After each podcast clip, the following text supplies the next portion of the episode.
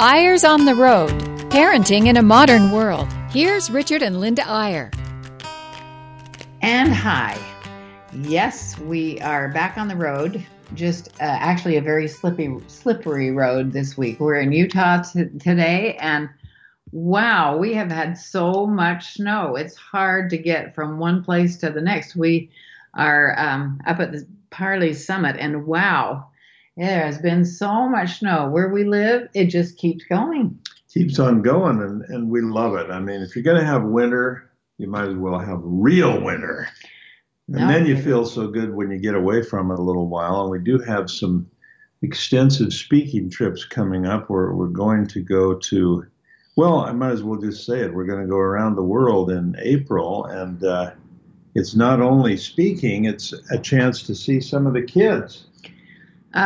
Well, we had speeches in Dubai and Shanghai, and we just thought, well, as long as we're already going that far, let's just keep on going on around the world. So we're going to start with Hawaii and then do the Dubai, Shanghai, and then we're going to go on to meet some kids in Moscow. This sounds crazy. Well, one thing for sure is that if you, here's my theory on jet lag. Since this is a parenting show, we ought to be talking about jet lag. Right.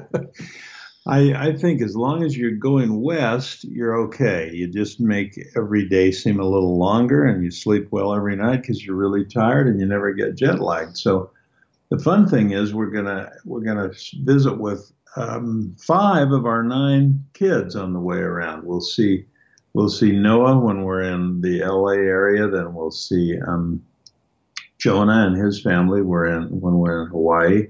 Then we'll give our speeches in Shanghai and Dubai, and then we'll see Charity when we're in Moscow, because she'll be there. Just happens to be there on a visit. And then we'll go to Switzerland and see our son Talmadge, and then going on around, we'll get around to New York and see Eli, and then we'll come on home. So when you can take a trip in about 3 weeks and give several speeches and see 6 of your kids, and of course, the bonus of grandchildren at each stop. And by the way, that's a segment into today's program and today's title, which is Glorious Grandparenting.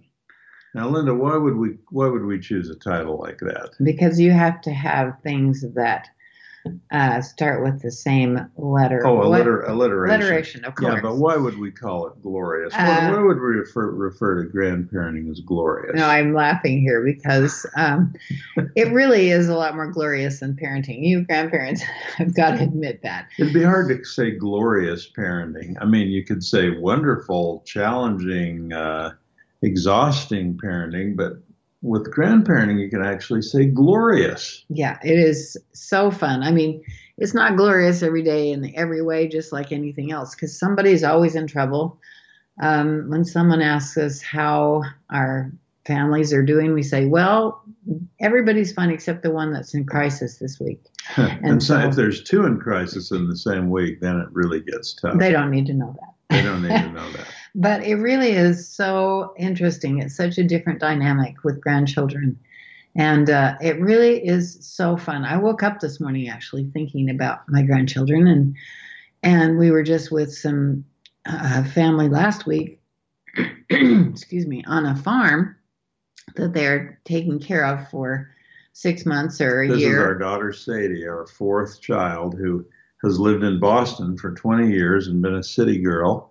And now she's a farmer. And the kids are farmers, and she's homeschooling. And we were just there with them. We talked a little bit about this last week. It's raining in California like crazy. Their mountain is sliding down, and it's hilarious. But yesterday we got a picture of those 4 kids with 2 baby goats in their arms. Brand new baby goats. And it was so fun to see that. And I thought about that when I woke up this morning thinking, why didn't I take the time to spend some special time with each one of those kids? I did with music. I'm a musician by trade, and so we talked about music. But I didn't take each one separately and just find out how they were feeling. I just didn't think about it. Yeah, that's the hard thing about grandparenting is making it not a group thing where let's get all the grandkids together and have a party or a meeting. The real rubber meets the road work is when you're one-on-one with a grandkid and you really, really get to know that particular little grandchild, that's when it really gets fun. And, you know, the thing about being a grandparent, I mean, there's so many wonderful things, but one we don't think about very often is how it broadens out your own experience, how you sort of live vicariously through a lot of different people, a lot of different children. I mean, here we've got this daughter, this Sadie that we're talking about, who's become a farmer, literally. I mean, you know, all of her Instagrams and texts and emails and so on from Boston were, here we are in the museum, and here we are at the concert, and here we are at the university, and here we are downtown at the ice skating rink, and so on. And now the Instagrams and photos and so on we get are, here we are with our new baby goats, and oh, look at this mudslide coming down the hill. We hope it doesn't hit our barn. And oh, a mountain lion killed one of our sheep last night, and we're trying to get all these trees planted, and pretty soon we're going to have to put in our crops. And it's amazing just because those you love and tend to empathize with. And if you have several children like we do and a lot of grandkids, and you're trying to sort of see the world through each of their own eyes, it's like your own reference and frame of reference is vastly expanded. It really is, because every child is different. And they lend such an amazing kaleidoscope of color to our lives. They really do. We have some that are just so bright that it's almost scary. And then others are off the grid, kind of in their own world. No, creative. I'm not saying that dance, no, but totally creative. And one that comes up with a costume every day that is unbelievable. And some you just that are think, artists, we get pictures on the internet that are crazy beautiful, and some that are dealing with some issues that are really hard. And we have a little grandchild that's going blind. She has a syndrome called the Bardet-Biedl syndrome, and she's 10, but that's part of the deal. She's going blind, and they're teaching her Braille at school and so on, and her night vision isn't good. Her day vision is still pretty good, but they can tell it's deteriorating. So the point is, you vastly multiply your realm of experience as you are a concerned, involved grandparent. And the question a lot of us have to deal with when grandparenting comes along, and I think, by the way, this show is relevant not only to grandparents, but to parents who are considering and thinking about what their interaction is and what is their kids' interaction with their grandparents. And, you know, it's such new territory. People explore this in so many ways. We have as you might imagine, so many of our acquaintances and friends are grandparents. Some of them just getting started with their first few grandchildren or their first grandchild, and others have been around for a while and have grandkids that are teenagers and growing up and so on. And the question you have to ask yourself, and that a lot of our friends are asking themselves right now, is what kind of a grandparent do I want to be? Do I want to be a grandparent who is really highly involved and proactively involved with my kids? And do I want to really, be up to speed on what each one is doing all the time? Or is it time for me to bow out a little bit and just sort of let my kids take over the parenting and sort of sit back and laugh as I see them having the same problem with their kids that I had with them? And there's some of all of revenge. There's some of all of that. And in fact, we had a whiner that just about drove us crazy when she was a little girl. A person who whined. Whiny. She was whiny all about every day. And I remember that my mother offered her $10. Now, this was 35 years ago, maybe. And she offered her $10 if she could go a whole week without whining. And I'll tell you what, she did it. And after that, she was so much better because she was aware of how much she was whining about everything. And then she got a son who was a whiner. And I couldn't help but rub my hands together a little bit like, okay, now you know what you created. But the great news is she turned out so fabulous that I'm not complaining. Every child has these little funny quirks, and you have to work through them to figure out how you can help. Well, sometimes they're big, too. That kind of reminds me of something that happened to us last week. I'll tell it quickly, and then I want to introduce what we really want to talk about in terms of advice or structure on this show today. But we were with this little farm family, our new farm family, last week. And I was realizing that I say the word no too often. Kids will say, well, can we do this? Can we do that? And I'm like, no, no, no. And then I thought to myself, kids get enough no from their parents. I'd like to be a grandparent who never says no. Not that I want to agree with everything they ask, but I just don't think you have to use the word no. You can always say, well, let's think about that, or have you considered this, or whatever. You can answer questions in other ways than the use of the word no. So I boldly told these kids, there's four of them, I said, anytime you catch me saying no, I owe you $1. And I thought, I'm aware enough, I can just avoid this. And it became this incredible game. And make a long story short, they all made quite a bit of money off me during the weekend. Oh, my gosh. It got to the point of ridiculous. Sorry to say, Annie. You got to stop that on the next round, because that was all they were thinking about is questions they could ask that would make grandfather say no. But we had fun. It was fun. They were just overjoyed, just with glee every time they got him to say no. But here's what I wanted to say. I think what we're going to do today, and mainly in the second half of the show, is we're going to tell you a little about how we have personally been exploring this new terrain of well, not terribly new for us, but this whole marvelous terrain of grandparenting over the last few years. And I'm right in the thick of it right now, because I'm trying to finish up a book. The title of the book is The new title, we've been adjusting the title. The title of the book is Being a Proactive Grandfather. And the subtitle is Making a Difference. And the reason I chose that title is because it is a really interesting thing to try to be proactive as a grandparent, not to just respond, but to actually have a strategy. What do you hope to do for these grandkids, and how do you hope to do it? And the reason it's called Being a Proactive Grandparent is that I've decided, at least for me, grandparenting is not so much about making your grandkids good or changing your grandkids. It's certainly about helping them and loving them and so on, but it's more about the kind of person you are as a grandparent. And so it's important to think of it that way. You're not being a grandparent by changing your grandkids. You're being a better grandparent by changing yourself. And so I'm working hard on that book. And then Linda, within a little while, is going to, well, actually, you've started on it, a book on grandmothering.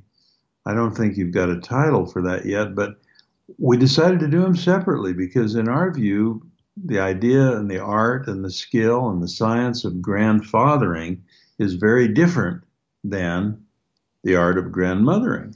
So we hope you'll join us for the second half, because we'll be delving into that, mostly the grandfathering, because he's got to finish this book by the end of the week. So we will be back in just a minute. Right after this brief break.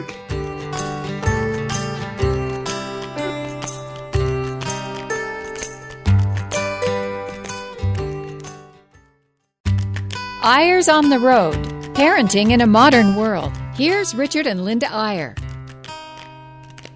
And we're back for the second half of the show entitled Glorious Grandparenting. Which is really glorious a lot of days. Some days we're a little overwhelmed because we do have 29 of them right now. And it's amazing how quickly they change. They're going through life so fast. We kind of seems like we stay the same age, sort of, but the kids just go, whoa.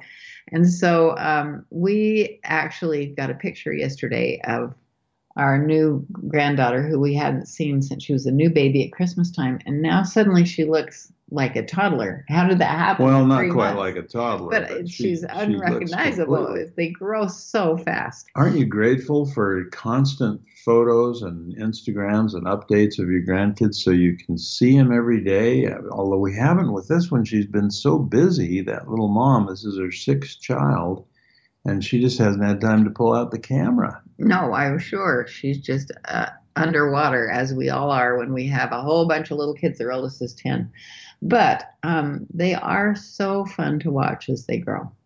So I think the thing that I'm working on with here's the deal with grandfathers for just a minute. I mean, it's a whole new ball game for a lot of us, because when you think about it, just one or two generations ago, grandfathers were pretty fortunate if they had a long enough lifespan just to see their grandchildren get born. I mean, if you were, if you were dying in your 60s or 70s, you would hopefully see some grandchildren and see them as little children. But we live in an age now, and in my generation and Linda's generation, where the average lifespan has increased so dramatically that a lot of grandparents will live to see their grandchildren not only be born and be little children, but be teenagers and be in their 20s and find their own marriage and start their own families, and will live into this remarkable territory of great grandparenting. And so when you think about it in that way, you're going to be a grandparent for maybe 20, 30, even 40 years of your life. That's a long period of time. What do you want to do? What's your strategy? How do you want to tie in? What do you want to do for your grandkids? I mean, these grandkids are our legacies. When it really comes right down to it, the legacy we will leave on the earth for the vast majority of us is not some bridge that's named after us or some building that we build or some landmark of some kind. Our legacy will be our grandchildren. And how involved can we be? And then, of course, that leads to the next question of how do you tie in your efforts as a grandparent to the efforts of your children, who are the parents? I mean, they're the ones in charge of their children, and you are kind of a supplement. You're kind of a consultant. You're kind of an appendage. You're an adjunct helper to what they're trying to do with their kids. So I think it's really interesting, and I'm approaching this grandfather's book almost like a business book, almost like, what's your mission statement? What are your goals? How are you going to go about them? I want it to read in a way that'll appeal to grandfathers who will be able to see it almost like a business plan for how they want to perform as grandfathers. Why don't you talk a little about what you're going to try to do in the grandmothering book? And while you're doing that, Linda, I'm going to pull up the table of contents for the grandfather book and get a little more specific. Well, for grandmothers, I think it is a little different. And, you have to figure out where you belong as you start your grandmothering experience. You don't want to be overbearing. And I'm always kind of especially since the kids have all left, I'm a whatever person. Whatever. I have a rock that says whatever on it. I woke up this morning thinking, whatever they want to do. I have my mind the way I think things should happen. But when we have family reunions, it doesn't go like I think it was going to. And so I just go, whatever. I mean, because everybody wants to do everything in a different way and so on. And so you have that leavening way of saying, whatever you want to do. But there are some times, I think, that you need to spend with grandchildren. I think it's important to send them notes. Now we have email. I always comment on the Instagrams and so on, but sending them little notes occasionally. And Richard's actually taken that to a new level. He sends some handwritten notes, which I don't know what those little kids can read because it's in cursive. It's not in cursive. I print for them. No, but it's interesting that a lot of these kids have never, ever received a real letter. They don't even know about real letters and stamps and postage and handwriting things. And so what I do is on their unbirthday, on their half-birthday, when no one else is thinking about them particularly, I send them a handwritten, I write it with a fountain pen. And they like, wow, this is unique. They hang on to it much more than they would if it was just online. But let me just this morning wrote a little sort of a poem, which is going to be the preface of this grandfathering book, and I want to read it to you quickly. It's called Men of a Certain Age. You might remember that was a title of a TV show. But here's what it says. There's a lot of us, guys between 55 and 75, wondering what to do next. Still plenty of energy and more capacity than ever before. We're at the peak of our powers. So what? Keep working until we die, extend the routine, retire, find a house on a golf course, pull back, dry up, travel, leave everyone and everything behind, start a new career, start over and take risk. What if we want a little of all these, but we want something more? For most of us, there is another option. For our effort and energy, for our focus and force, it's hidden in plain sight right under our noses. Grandkids, little extensions of ourselves, legacies. Growing up in a world that is harder and more complex than ours was or our kids' was. They need us, and we need them. There can be symbiosis. We know there is delight there and opportunity, but we don't know how or when or even what. We're not confident as grandfathers, and our role is not clear. That's the reason for this book. So, I love that. It is so true. And that particular thing is true for grandmothers in their own way, too. It takes the same thing it takes as when you're a parent. You have to think about the direction you're going. You have to think about how you want to be as a grandparent, what kind of relationship you want to have with your children. It's a little harder for us. Those of you who have all your kids on the same cul-de-sac, hooray, that is so awesome. I don't know what we did wrong, but we did. We traveled too much, and now they like traveling, and they're just everywhere. We have one that lives near enough to come home for dinner, and even that's a little bit far. So it really is important to realize everybody has a different situation, but it is so important to decide where are you going, what direction, how are you going to be, what are you going to do? And I know you've got a lot of thoughts on that, honey. Well, I think, I'm focused a little on the grandfathering thing, and my book is going to come out this year, and your book on grandmothering is going to come out next year. And again, we were going to write a book on grandparenting together, but we just kept realizing that the role of grandfathers and the role of grandmothers and sort of the way we think about it and go about it is very different. So that's why we're doing the two books, and I'm far along enough that I have a table of contents. I'm just going to share it with you, not so much because it's about the book, but because it's about the things a lot of us are thinking as grandfathers. And what are we going to do? And like I mentioned, it's called Being a Proactive Grandfather. So all of the chapters begin with that word, being. I'm just going to run through them briefly to kind of stimulate your own thought process and what kind of a grandfather are you trying to become? Or if you're a parent listening to this, think about your father and what kind of a grandfather he is to your children. Chapter 1, Being Their Champion. One who gives confidence and self-worth and an appreciation for who they really are and who they can become. Chapter 2, Being a Team Member and a Role Player. One who understands that parents are the coaches. Kids are the stars, but who can step in to play specific roles and to fill certain needs. Chapter 3, Being the Connecting Link, one who connects grandkids to their ancestors and shares a family narrative, which can build their larger identity and ensure their resilience, something you're going to have a lot of in your book too, Linda, of that family narrative. Chapter 4, Being their Consultant, one who listens and helps them to set and reach their own goals. Chapter 5, Being an Independence Giver, one who works out ways for them to earn things and overcome entitlement attitudes.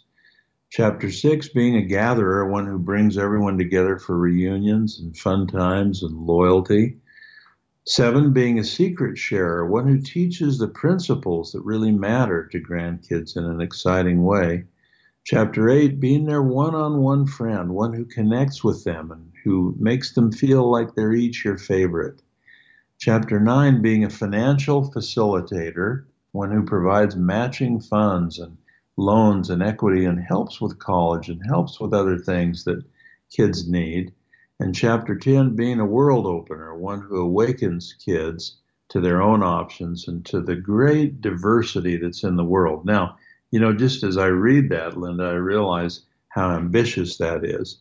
I hope grandfathers don't read that and say, well, what am I, a full-time grandfather? Do I spend 24 hours a day trying to be a good grandpa? What's the deal here? Yeah, well, that's kind of part of you. You are pretty overwhelming sometimes. Proactive.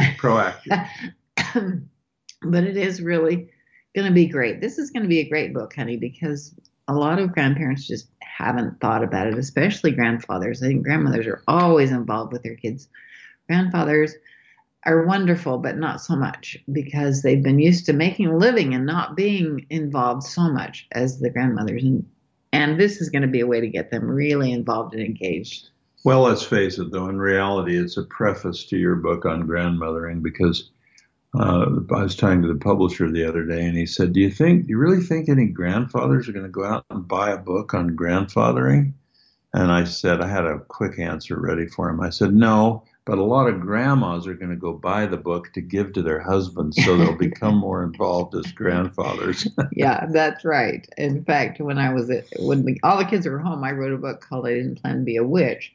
But it was kind of hard for the husband to go and buy that and give it to their wives. You don't want to give it. So this one's perfect for them for these grandmothers to get those grandfathers involved, because they can make such a huge difference in the lives of their grandchildren. Well, you know, when you think about it, Linda, the world at large, and we're going to be traveling around it this next month, And the world at large has a different definition of family than we do here in the United States, and than we do, in most industrialized Western societies. We think of a family so often here as 2 generations, a nuclear family, parents living with their children.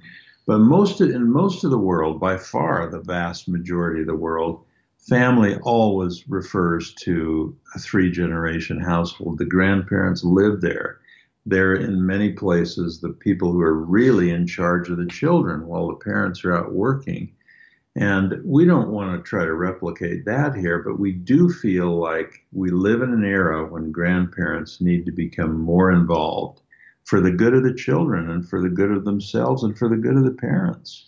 And there's about 80 million of them right now because of the huge baby boomers who are all aging and becoming grandparents. So we just hope that some little thing we've said today has sparked something in your mind. And for those of you who are grandparents, we wish you the very, very best. And we'll see you next time on Eyre's on the Road. Thanks for being with us. Bye-bye.